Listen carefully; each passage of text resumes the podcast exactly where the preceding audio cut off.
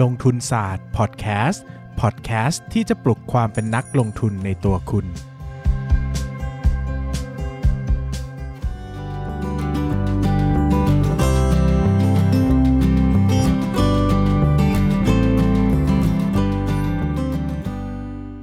สวัสดีครับ ยินดีต้อนรับเข้าสู่รายการลงทุนศาสตร์พอดแคสต์รายการที่จะชวนทุกคนมาพัฒนาความรู้ด้านการเงินและการลงทุนไปด้วยกัน วันนี้นะครับก็กลับมาพบกับช่วงเลคเชอร์อีกแล้วนะครับ ที่จะกลับมาพบกันทุกวันจันทร์นะครับ ซึ่งแน่นอนว่าบางเทปก็ยาวมากนะครับ บางเทปก็สั้นมากก็จะขึ้นอยู่กับเนื้อหาที่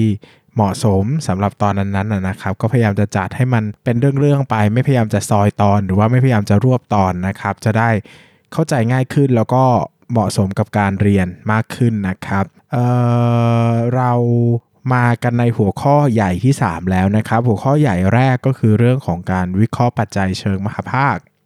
ปัจจัยข้อที่ 2 ก็คือการวิเคราะห์ Five Forces Model นะครับวิเคราะห์ปัจจัยเชิงอุตสาหกรรม แล้วก็หัวข้อนี้เป็นหัวหัวข้อใหญ่ที่3นะครับก็คือการวิเคราะห์ปัจจัยเชิงคุณภาพของบริษัท อันนี้พูดถึงเป็นรายบริษัทแล้วนะครับ ซึ่งต้องอธิบายว่า หัวข้อนี้จะยาวนานหน่อย แล้วก็มีเนื้อหารายละเอียดเยอะนะครับ ซึ่งเดี๋ยวเราจะค่อยๆ ปูพื้นฐานกันไปนะครับ คราวนี้เนี่ยตัวเลคเชอร์เนี่ยนะครับเราก็จะพูดถึงโครงใหญ่กันไปก่อนเนอะในภาพในตอนแรกนะครับที่พูดกันในปีนี้นะครับเพราะว่าถ้าเอา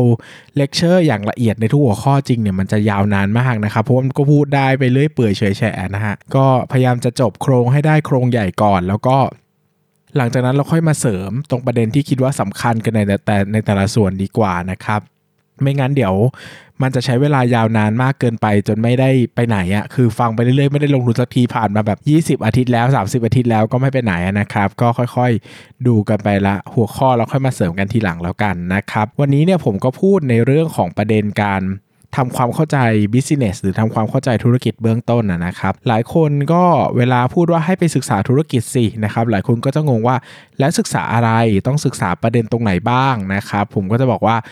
เออมันก็ก็เข้าใจนะ ว่ามันก็เข้าใจยากจริง ๆ ว่าเวลาจะอ่านธุรกิจหนึ่งเนี่ยมันต้องอ่านอะไรบ้างนะครับผมก็เลยบอกว่างั้นเราลองยึดหลักนี้ที่เป็นหลักที่ผมคิดว่า เอ้ย ประเด็นที่เขาพูดถึงเนี่ยมันค่อนข้างจะเก็บครบถ้วนทุกประเด็นเลยนะครับ ก็เป็น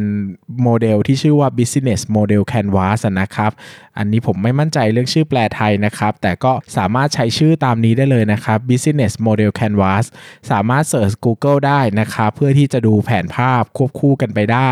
ในตอนฟังพอดแคสต์นี้นะครับ หรือว่าดูที่ปกพอดแคสต์คร่าวๆก็ได้นะครับ หรือว่า เอ่อให้เอาชื่อที่อยู่ในตอนพอดแคสต์ไปเสิร์ช Google นะครับ ก็ลองดูเอาที่สะดวกนะครับ Business Model Canvas เนี่ยจะพูดถึงองค์ประกอบทั้งหมด 9 อย่างด้วยกันของ 1 ธุรกิจนะครับ ซึ่งเดี๋ยววันนี้เนี่ยจะเป็น Business Model Canvas บวก1นะครับ เดี๋ยวเราจะอธิบายตอนจบว่าบวก 1 คืออะไร ก็ถ้าใครมีแผนภาพแล้วนะครับ ก็สามารถดูได้หรือว่าจะจะฟังหัวข้อไล่ไปก็ได้นะครับ ในแต่ละประเด็น ประเด็นแรกที่เราจะพูดถึงนะครับ ก็คือเรื่องของ value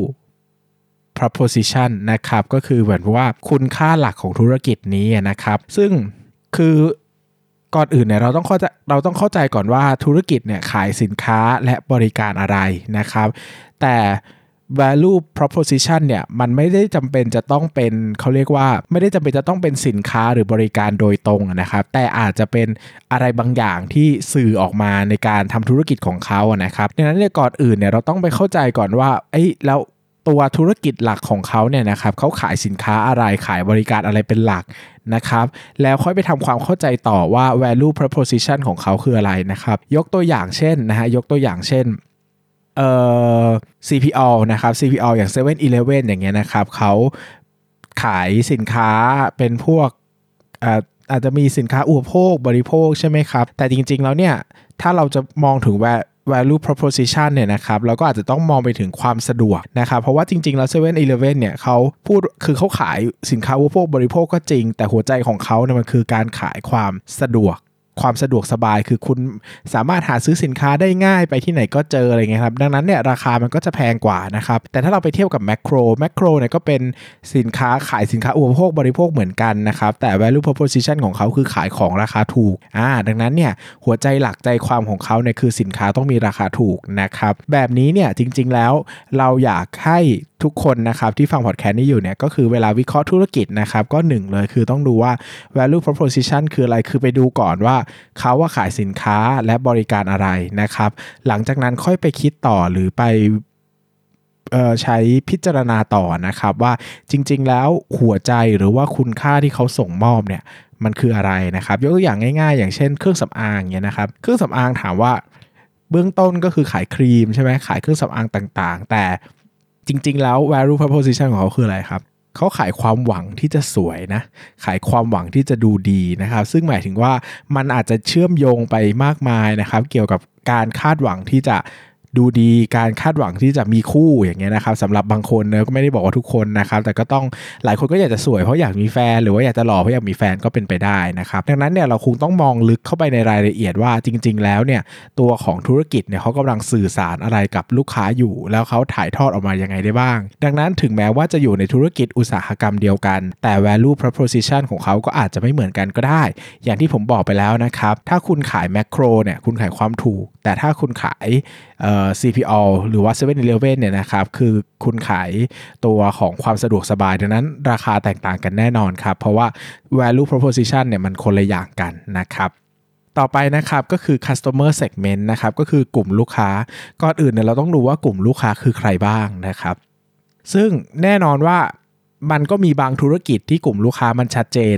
บางธุรกิจกลุ่มลูกค้าก็ไม่ชัดเจนนะครับ ยกตัวอย่างเช่น ถ้า เอ่อถ้าเป็นธุรกิจโรงไฟฟ้าเงี้ยครับกลุ่มลูกค้าก็ชัดเจนคือภาครัฐที่รับซื้อไฟต่อไปจากโรงไฟฟ้าเงี้ยแต่แบบบางธุรกิจอย่างเงี้ยนะครับ เช่นเอ่อสมมุติเป็นห้างเซ็นทรัลอย่างเงี้ยนะครับ กลุ่มลูกค้าคือใครอย่างเงี้ยนะครับ การ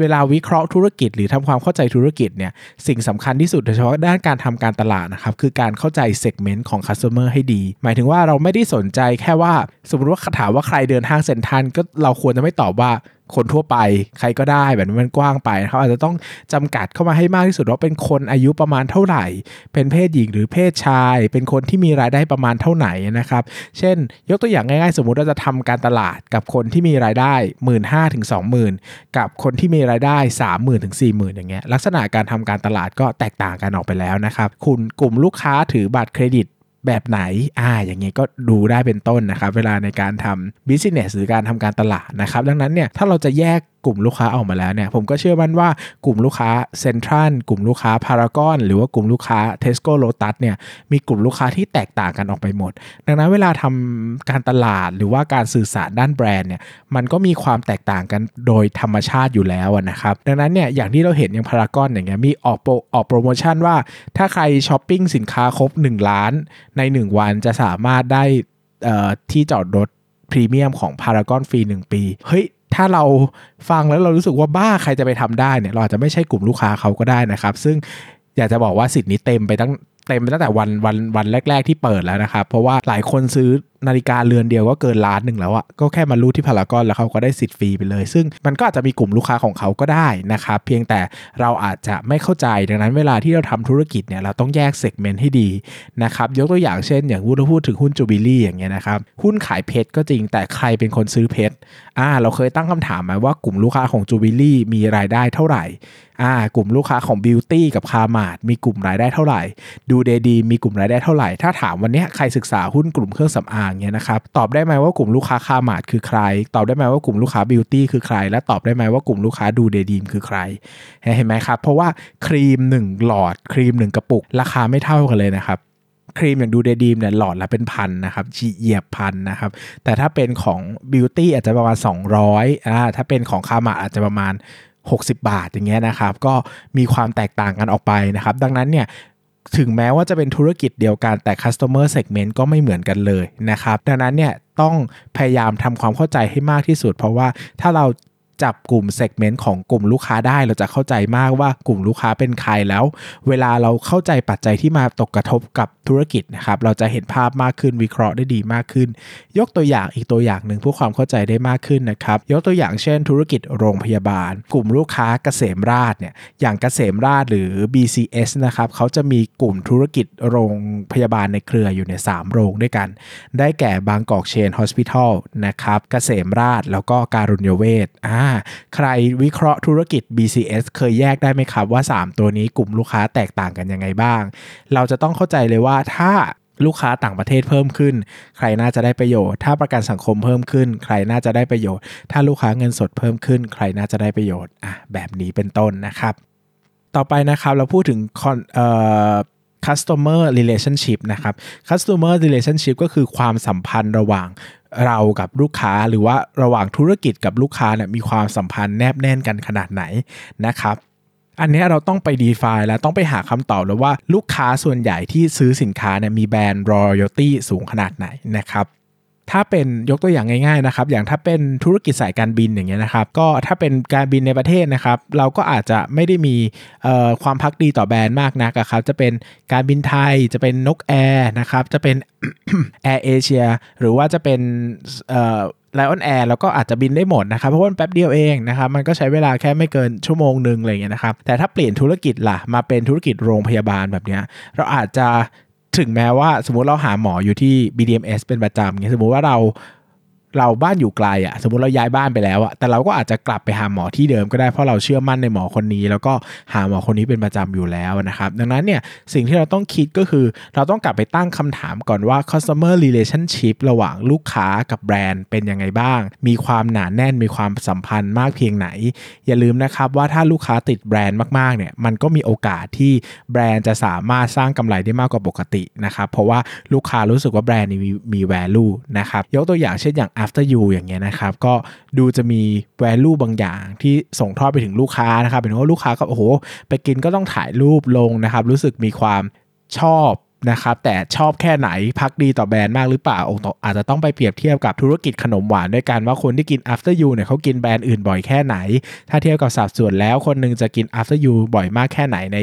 ในช่วงเวลาเดียวกันนะครับคือหมายถึงว่ากินขนมหวานแบรนด์เนี้ยเป็นกี่เปอร์เซ็นต์ของขนมหวานทั้งหมดนะครับแต่ถ้าเปรียบเทียบมาเป็นแบบน้ำดื่มอย่างเงี้ยเราอาจจะต้องตั้งคำถามว่า เวลาเราเข้าไปใน7 e เ e ่ e อหรือว่าเข้าไปในร้านน้ำดื่มเนี่ยเราเคยตั้งคำถามไหมครับว่าเราจะหยิบสิงหยิบช้างหยิบคริสตัลหรือหยิบมิเนเร่หรือหยิบยี่ห้ออื่นอย่างเงี้ยนะครับเรามีความพักดีกับแบรนด์ไหนแบรนด์หนึ่งเป็นพิเศษหรือเปล่านะครับซึ่งอันนั้นแหละครับจะเป็น customer relationship ซึ่งจะให้ให้ให้ภาพกับเราได้นะครับ customer relationship เนี่ยจะมีความสำคัญเป็นอย่างยิ่งในธุรกิจที่เป็น B2B หรือว่า B2G นะครับเพราะว่าตัว B2C หรือว่า business to customer เนี่ยมันจะเป็นภาพกว้างนะครับ หลายครั้งการเปลี่ยนแปลง customer relationship เนี่ยมันไม่ได้ส่งผลอย่างมากกับธุรกิจนะครับ แต่ถ้าเป็นธุรกิจ B2B อย่างเงี้ยหรือว่า B2G อย่างเงี้ยนะครับ การเปลี่ยนแปลงนิดหน่อยนะครับการเปลี่ยนแปลงนิดหน่อยเนี่ยอาจจะส่งผลอย่างมากต่อต่อธุรกิจก็ได้นะครับอย่างยกตัวอย่างแต่ก่อนนะครับหุ้น VGI เนี่ยนะครับหรือที่ทุกคนจะรู้จักว่าเป็นธุรกิจการโฆษณาสินค้าหรือว่า จัดโฆษณาที่อยู่ในรถไฟฟ้า BTS นะครับแต่ก่อนเนี่ย VGI เนี่ยเคยได้รับสัมปทาน ใช้คำว่าสัมปทานได้ไหมได้รับสัญญาจากเครือ Tesco Lotus นะครับให้ทฉายโฆษณาใน Tesco Lotus ด้วยนะครับ จนวาวันหนึ่งเนี่ยนะครับเขาก็ยกเลิกสัญญาทิ้งนะครับ แล้วก็รายได้ส่วนนี้ก็หายไปนะครับ ซึ่งเวลาเราวิเคราะห์อย่างเงี้ยนะครับ คือถ้าโอเคอะถ้าลูกค้าของ VGI ที่เนี้ยมันเป็นเหมือนว่าเออเป็นเออ เป็นแค่คนมาลงโฆษณาเจ้าเดียวแล้วหายไปอย่างเงี้ยมันก็ไม่ได้มีผลขนาดนั้นใช่ไหมครับ แต่อันนี้มันเป็นซัพพลายเออร์หรือจะมองเป็นซัพพลายเออร์หรือเป็นลูกค้านะครับ คือเขาไปอาจจะเป็นลูกค้าในแง่ที่มาจ้าง VGI ไปบริหาร หรือว่าจะมองเป็น sup เป็นซัพพลายเออร์ที่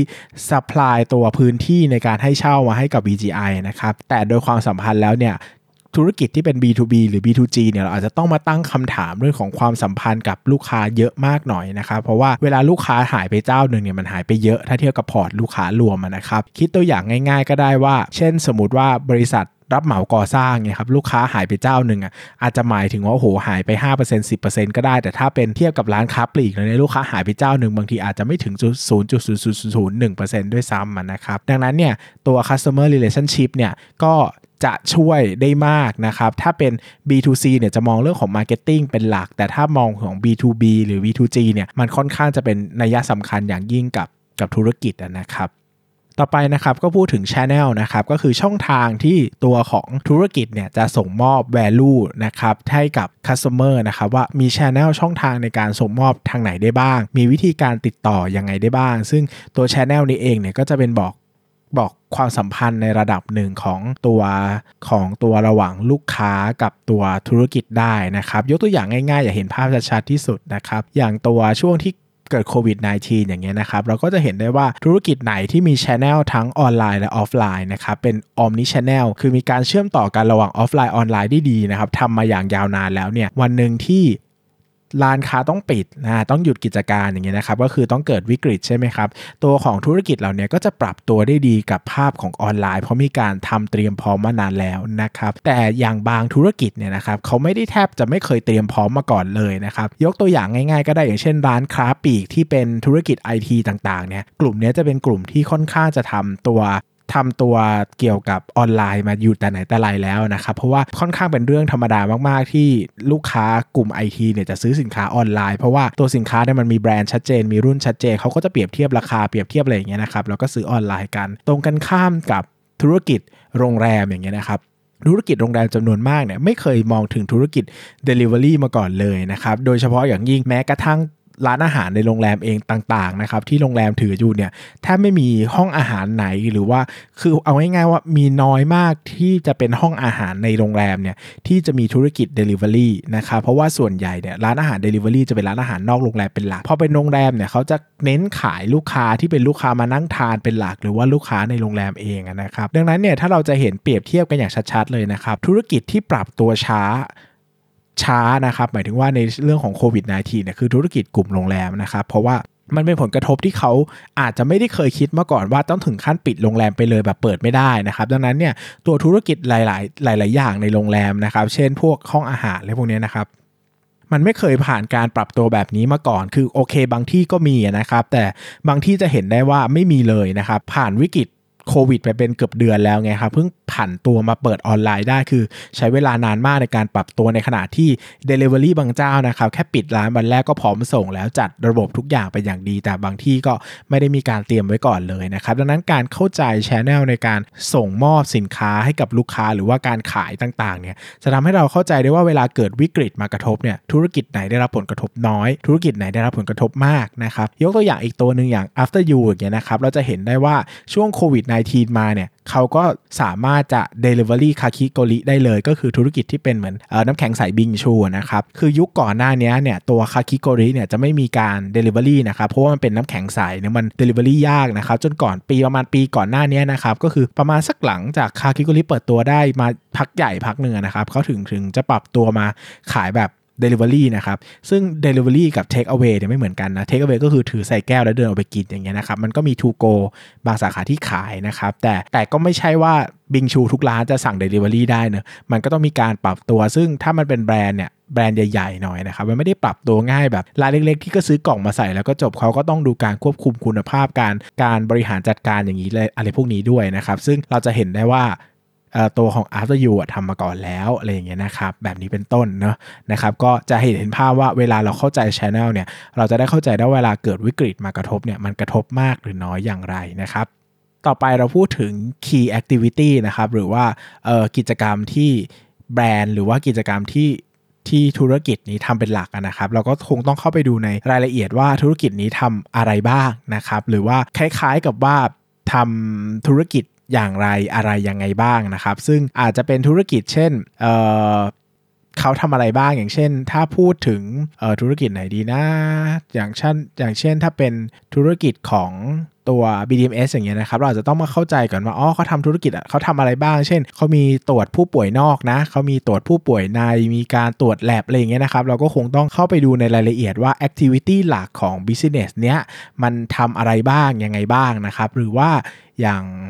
ตัวธุรกิจอะไรดี อย่างธุรกิจแบบอะอย่างบิวตี้ก็ได้นะครับบิวตี้เป็นเอ่อตัวของเครื่องสำอางเนอะเราก็ต้องเข้าไปดูว่าเอ้ยบิวตี้จริงๆ แล้วเขามี activity อะไรบ้าง เราจะเห็นได้ว่าบิวตี้เนี่ยจะเป็นธุรกิจค้า ค้าปลีกเป็นหลักนะครับ ก็คือว่าจ้างผลิต 100%นะครับ แล้วก็มาทำ branding นะครับ แล้วก็มาขายที่หน้าร้านนะครับ แต่จะต่างจากคาร์มาร์ทอย่างคาร์มาร์ทเนี้ยจะมีโรงงานของตัวเองหรือว่าอย่างดูเดย์ดรีมอย่างเงี้ยนะครับ ก็จะมีโรงงานของตัวเองแล้วก็ต้องไปเข้าใจใน business ด้วยว่าแต่ละ business เนี่ยมันมี activity ต่างกันยังไงบ้างนะครับ ดังนั้นเนี่ยเวลาเราจะมาดูงบบิวตี้เทียบกับดูเดย์ดรีมอย่างเงี้ยก็จะเทียบกันโดยตรงไม่ได้ หมายถึงว่า ตัวดูเดย์ดรีมมันจะมีเรื่องอาคารที่ดินและอุปกรณ์เยอะ เพราะว่ามันจะมีโรงงานของตัวเอง มีค่าเสื่อมมีค่าผลิตนะครับ แต่อย่างบิวตี้เนี่ยเขาก็จะมีแต่เน้นแต่หน้าร้านเป็นหลักก็จะไม่มีค่าเสื่อมโรงงานมาเกี่ยวข้องอย่างเงี้ยนะครับ ดังนั้นเนี่ยเวลาไปวิเคราะห์เนี่ยเราต้องเข้าใจด้วยว่า activity ของแต่ละ business มีอะไรบ้าง แต่ละอันมีอะไรบ้าง เราจะได้เข้าใจว่าเวลาทำธุรกิจอะมันต่างกันขนาดไหนนะครับ เช่น ยกตัวอย่างง่าย ๆ อย่างเออ อย่างโอเคฮะเอาไปอย่างค้าปลีกที่ยกไปก็ได้นะครับ ว่าอันไหนผลิตเองอันไหนจ้างผลิตแบบนี้อันไหนรับมาขายหรืออันไหนผลิตเองบ้างอย่างเงี้ยนะครับ แค่ประเด็นแค่นี้ก็ส่งผลแตกต่างอย่างมากมายกับงบการเงินแล้วนะครับ หัวข้อต่อไปนะครับก็คือ key resource หรือว่าเขาเรียกว่าอะไรทรัพยากรหลักที่ธุรกิจนี้มีนะครับ หรือว่าทรัพยากรที่จำเป็นในการทำธุรกิจนะครับเอ่อ ในธุรกิจใดธุรกิจหนึ่งนะครับ เราก็ต้องไปวิเคราะห์ก่อนว่าตัวธุรกิจนี้นะครับมีอะไรมา supply ในธุรกิจบ้าง ที่ทำให้ธุรกิจดำเนินต่อไปได้นะครับ ยกตัวอย่างเช่นเออเอาธุรกิจใหม่ ๆ บ้างนะครับเอาธุรกิจอะไรดีอืมอย่างเอออะอย่างยกตัวอย่างธุรกิจรับเหมาก่อสร้างก็ได้นะครับธุรกิจรับเหมาก่อสร้างเนี่ยอย่างอย่างแรกนะครับ เราก็ต้องไปถามว่าเขาใช้เเขาใช้พวก วัตถุดิบก่อสร้างเนี่ยมาจากไหนนะครับสคือเขาใช้แรงงานคนมาจากไหนอ่าแบบนี้เขาใช้โน้ตฮาวมาจากไหนนะครับแล้วก็มาแยกประกอบแยกองค์ประกอบแยกธาตุกันว่าเขามีองค์ประกอบอะไรบ้างที่ต้องเขาคือเขาต้องนำ resource อะไรบ้างมาประกอบกัน เพื่อที่จะทำเป็นธุรกิจใดธุรกิจหนึ่งนะครับหรือว่าอย่างค้าปลีกอย่างเงี้ย เราก็ต้องมาตั้งคำถามว่า 1. เขาเอาพื้นที่มาจากไหนอ่าใครเป็น landlords เขาเอาคนมาขายจากไหน ใครเป็นคน supply คนให้ 3. เขาเอาวัตถุดิบมาจากไหน ใครใครมาสินค้าต่างๆ ที่ขายในร้านเนี่ย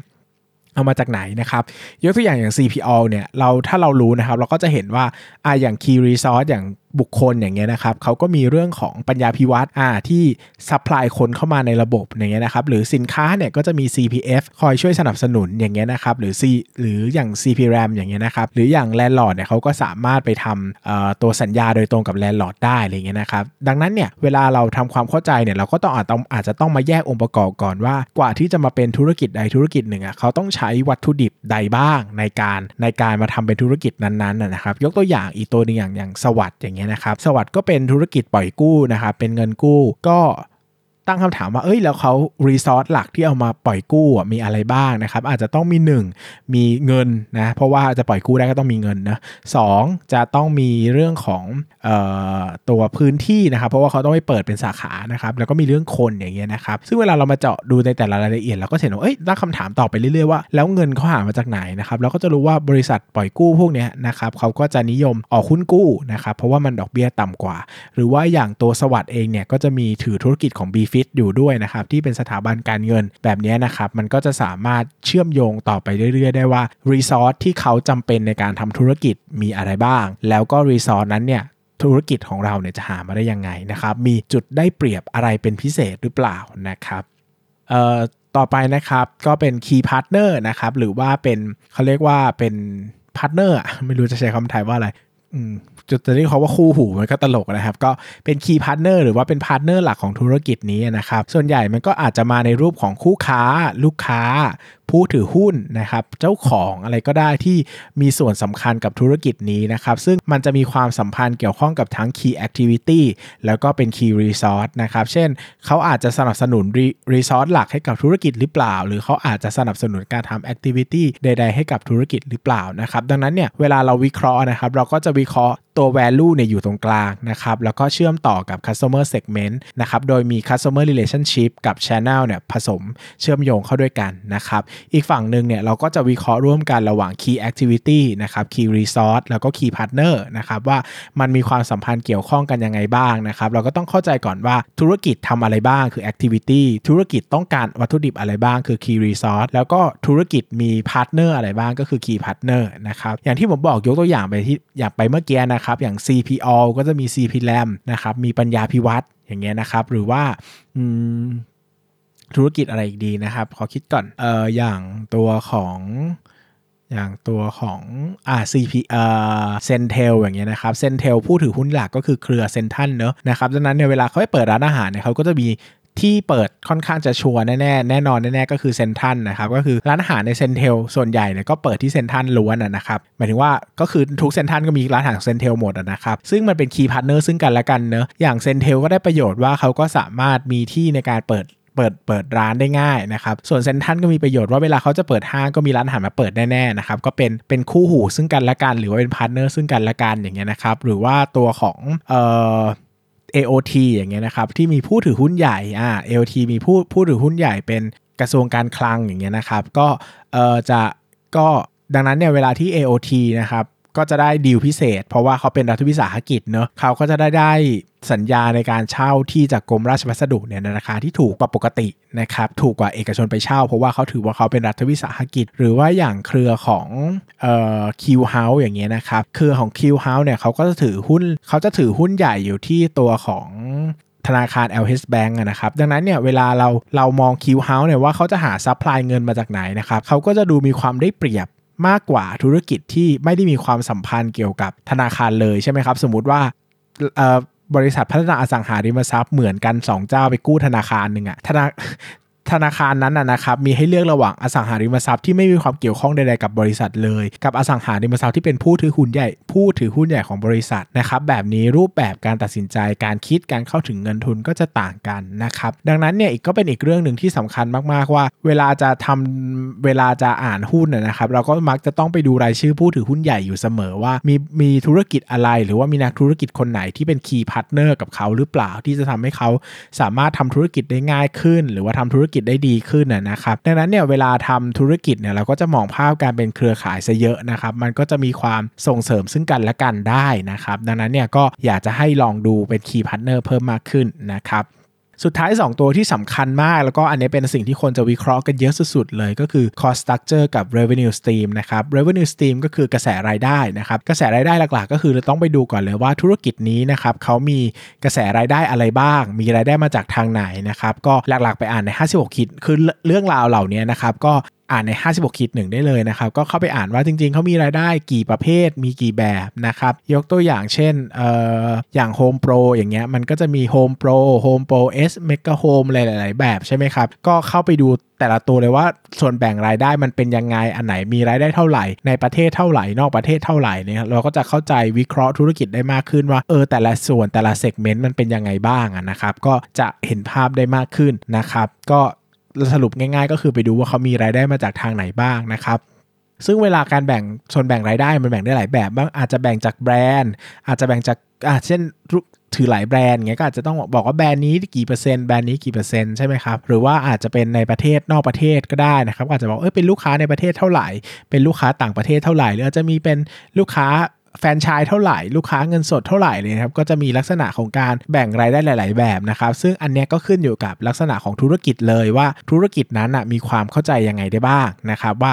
อะไรการแบ่งแบบไหนมันสำคัญต่อธุรกิจนะครับ สุดท้ายก็คือเรื่องของ cost structure หรือว่าต้นทุนนะครับ อันนี้ก็คงจะต้องไปอ่านในงบการเงินเลยนะครับ ว่าตัวโครงสร้างในงบกำไรขาดทุนเนี่ยเขามีต้นทุนอะไรบ้างนะครับ ซึ่งเวลาจะอ่านงบการเงินเนี่ยผมก็จะแนะนำให้อ่าน 2 2 ด้วย 2 แว่นตา 2 เลนนะครับ เลนแรกคือต้องอ่านในมุมมองของ financial accounting นะครับ ก็คือมองในแง่ของ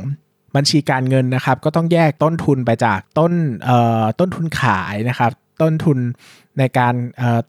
จะมีต้นทุนขายแล้วก็ค่าใช้จ่ายในการขาย ค่าใช้จ่ายในการบริหารดอกเบี้ยภาษีประมาณนี้นะครับ แต่ถ้าเราไปดูใน managerial accounting นะครับซึ่งอันนี้เนี่ยจะไม่มีงบการเงินแสดงนะครับ managerial accounting ก็คือบัญชีบริหารก็คือลักษณะการทำบัญชีเพื่อใช้ในการบริหารธุรกิจ ดังนั้นเนี่ยอันนี้เขาจะทำในองค์กรคือเขาไม่จำเป็นต้องประกาศกับสาธารณชน หรือว่าบางองค์กรอาจจะไม่ทำก็ได้นะครับซึ่งหลักๆ แล้วในเชิง managerial accounting เนี่ยเขาจะแบ่งต้นทุนเป็น 2 แบบนะครับก็คือเรื่องของ fixed cost กับ variable cost fixed cost ก็คือต้นทุนคงที่นะครับเช่นค่าอาคารสถานที่ค่า บุคลากรอะไรอย่างเงี้ยค่าสัมปทานค่าใบอนุญาตนะครับ แต่ถ้าเป็น variable cost นะครับก็คือต้นทุนผันแปร เช่น ค่าวัตถุดิบค่าคอมมิชชั่นอะไรอย่างเงี้ยนะครับ ซึ่งอันเนี้ยก็เป็นรายละเอียดเชิงลึกเข้าไปอีก ซึ่งเดี๋ยวถ้ามีโอกาสก็จะพูดต่อๆไปนะครับ อันนี้ก็จะพูดยกตัวอย่างง่ายๆในการเข้าใจ business ระดับพื้นฐานนะครับ ซึ่งตรงนี้ใครไม่เข้าใจก็อาจจะต้องไปอ่านเรื่องงบการเงินเพิ่มนะครับ หรือว่าใครอยากจะศึกษาเรื่อง managerial accounting หรือว่าบัญชีบริหารก็ต้องไปหาหนังสืออ่านเอาเพิ่มนะครับ ซึ่งจริง ๆ แล้วตัว managerial accounting เนี่ยเป็นเรื่องที่นักนักลงทุนส่วนใหญ่ไม่ไม่ค่อยพูดถึง แล้วก็ไม่ให้ความสำคัญเท่าไหร่นะครับแต่จริง ๆแล้วเนี่ยมันสำคัญมากๆเลยนะครับเพราะว่ามันจะเอาเอาไว้คำนวณจุดคุ้มทุนได้ แล้วก็จะสามารถคำนวณได้ว่าจุดไหนที่กำไรมันจะเติบโตแบบก้าวกระโดดนะครับซึ่งผมก็ไม่ค่อยเห็นนักลงทุน มองหากันเท่าไหร่นะครับ อันนี้ก็ก็ก็เสริมไว้แล้วกันนะครับ สรุปนะครับทั้ง 9 อย่างก็จะมี value proposition นะครับ มี customer segment มี customer relationship มี channel มี key activity key resource key partner revenue stream แล้วก็ cost structure นะครับ ทั้งหมด 9 อย่าง โมเดลเนี้ย เรียกว่า business model canvas นะครับ ผมออกตัวไว้เลยว่าเทปเนี้ยมันไม่ได้เทปที่สมบูรณ์แบบนะครับ คือถ้าใครไม่เข้าใจตรงไหน ซึ่งเอาจริงๆอะมันเป็นเรื่องที่ไม่ได้ง่าย พอจะอธิบายให้จบภายในครึ่งชั่วโมงหรือชั่วโมงนึงเนอะนะครับก็สามารถไปอ่านรายละเอียดเพิ่มเติมได้นะครับง่ายที่สุดก็คือ Google เลย แล้วก็ business model canvas คืออะไรลองเข้าไปอ่านนะครับแล้วก็ลองดาวน์โหลดตัวของรูปภาพ แล้วก็ตัวโมเดลเนี่ยมาลองทำดูกับ business นะครับลองทำหลาย ๆ อันดูว่าเฮ้ยลองลองลองลองมาจับซิว่าตัวธุรกิจที่เราสนใจแต่ละอันนะเขามีโครงสร้างไอ้ business model canvas เนี่ยเป็นยังไงบ้างนะครับ ถ้าเราตอบทุกข้อเนี่ยมันจะช่วยลดโอกาสที่เราจะหลุดในประเด็นใดประเด็นหนึ่งไปนะครับ เพราะว่ามันจะค่อนข้างครอบคลุมเลยนะครับ แล้วก็ที่ผมบอกไว้ว่าบวกหนึ่งนะครับก็คือ ให้มองความเสี่ยงของแต่ละประเด็นด้วยอ่าอย่างเมื่อกี้เราค่อนข้างจะมองว่ามันเป็นเชิงเชิงบวก หรือว่าเชิงกลางเนอะแต่สุดท้ายเราผมอยากจะให้มองในเชิงความเสี่ยงด้วยว่าแต่ละอันแต่ละประเด็นนะมันมีความเสี่ยงยังไงบ้างนะครับ เช่นอ่า เรเอ่อ customer segment เจาะกลุ่มคนจีน 70-80%อย่างเงี้ย เราจะต้อง question และเป็นความเสี่ยงที่ต้องจดแล้วว่า เฮ้ย แล้วถ้าวันหนึ่งคนจีนไม่มาเที่ยวไทยล่ะ หรือเกิดปัญหานักท่องเที่ยวล่ะ จะทำยังไงนะครับ หรือว่าตัว cost structure อย่างเงี้ยนะครับ เราเราบอกว่ามีต้นทุนคงที่สูงมาก ๆ เลยนะครับ เราจะต้องจดไว้ว่า เฮ้ย ถ้าวันหนึ่งรายได้ตกลงมีโอกาสที่จะขาดทุนอย่างรุนแรงได้นะ อะไรอย่างเงี้ยนะครับ หรือว่า key รีซอสอย่างเงี้ยเป็นสัมปทาน ซึ่งจะหมดภายใน 3 ปีข้างหน้าอะไรเงี้ยนะครับก็คือก็คือจะบอกไว้ว่าเวลาที่คิดเนี่ยให้คิดทั้งแง่บวกและแง่ลบ ก็คือ9เนี่ยมันคือการใส่ที่เป็นคือเหมือนข้อเท็จจริงลงไป หรือว่าเป็นจุดเด่นของเขาว่าเขามีประเด็นอะไรยังไงบ้างนะครับแต่อย่าลืมว่าให้บวกหนึ่งคือเรื่องของความเสี่ยงหรือ risk เข้าไปเสมอว่าให้ไปนั่งตอบคาถามว่าในแต่ละอันที่ใส่ลงไป มันมีอะไรที่เป็นความเสี่ยงเกี่ยวกับประเด็นนั้นบ้างนะครับก็ทั้งหมดก็ประมาณนี้นะครับ แล้วก็เออคือผมอะก็อยากจะย้ำอีกครั้งนะครับว่าเทปนี้มันไม่ได้สมบูรณ์ในตัวเองเนาะยังไงก็ต้องไปหาอ่านเรื่อง business model canvas ประกอบด้วย เทปนี้เนี่ยผมจะไม่ได้เน้นเล่ารายละเอียดเกี่ยวกับ business model canvas นะถ้าสังเกต ผมจะเน้นยกตัวอย่างให้พอทราบว่าเฮ้ยแต่ละประเด็นมันมีตัวอย่างอะไรที่มันน่าสนใจบ้าง เพราะว่าเวลาไปอ่านเนี่ยมันจะอ่านได้แต่ตัวทฤษฎีเนาะแต่ตัวไอ้การยกตัวอย่างที่เป็นชื่อหุ้นหรือชื่ออะไรอย่างเงี้ยมันจะไม่มีนะครับ ดังนั้นเนี่ยถ้าใครฟังเทปนี้แล้วรู้สึกไม่เข้าใจเลยนะครับก็ไปอ่านเรื่อง business model canvas ก่อน แล้วลองกลับมาฟังอีกครั้ง โดยเน้นฟังเฉพาะตัวอย่างก็พอนะครับตรงทฤษฎีเนี่ยผมอาจจะไม่ได้พูดได้เก่งนะกันนะครับ เพราะว่าจริง ๆ แล้วผมก็ไม่ได้เชี่ยวชาญด้านด้านด้าน business แบบ แน่นขนาดนั้นนะเนอะนะครับ ก็มันเป็นเรื่องที่ก็ค่อนข้างมีรายละเอียดอยู่เหมือนกันนะครับ แล้วเวลามันก็น้อยด้วยนะครับ ยังไงก็ลองไปหาอ่านตัวที่มันเป็นความรู้แน่น ๆ ของตัวนี้ก่อน แล้วก็มาอ่านฟังตัวอย่างที่เป็น business model canvas ที่ผมยกตัวอย่างให้ไปละกันนะครับ สังเกตว่าผมพยายามจะยกเป็นชื่อหุ้นเนอะเวลาเราฟังแบบเป็นนักลงทุนเราจะได้เชื่อมโยงกับตลาดหุ้นได้นะครับสำหรับวันนี้ก็คิดว่าประมาณนี้นะครับอาจจะงงงงโกงๆหน่อยก็ขออภัยด้วยพอดี เรื่องนี้เนี่ยเป็นเรื่องที่ผมไม่ค่อยได้บรรยายหมายถึงว่าคือพอผมไม่ค่อยได้พูดนะครับ มันก็ผมอาจจะเรียบเรียงความคิดในสมองได้ไม่ดีนัก แต่จริง ๆ แล้วมันเป็นเรื่องที่ผมใช้ตลอดในการลงทุนเนอะแต่ผมก็จะใช้ในสมองผมเองอะ่ะแล้วก็จับใส่จับใส่แต่ละอันโดยที่ผมไม่ได้มาเรียบเรียงข้อความดังนั้น เวลาพูดมันอาจจะสับสนนิดหน่อยนะครับก็ก็ลองปรับไปดูเท่าที่จะใช้ได้ละกันนะครับ ก็น่าจะได้ครบถ้วนกระบวนความสำหรับวันนี้สำหรับ business model canvas บวกหนึ่งยังไงก็ขอบคุณทุกคนที่รับฟังมากเลยนะครับ สวัสดีครับ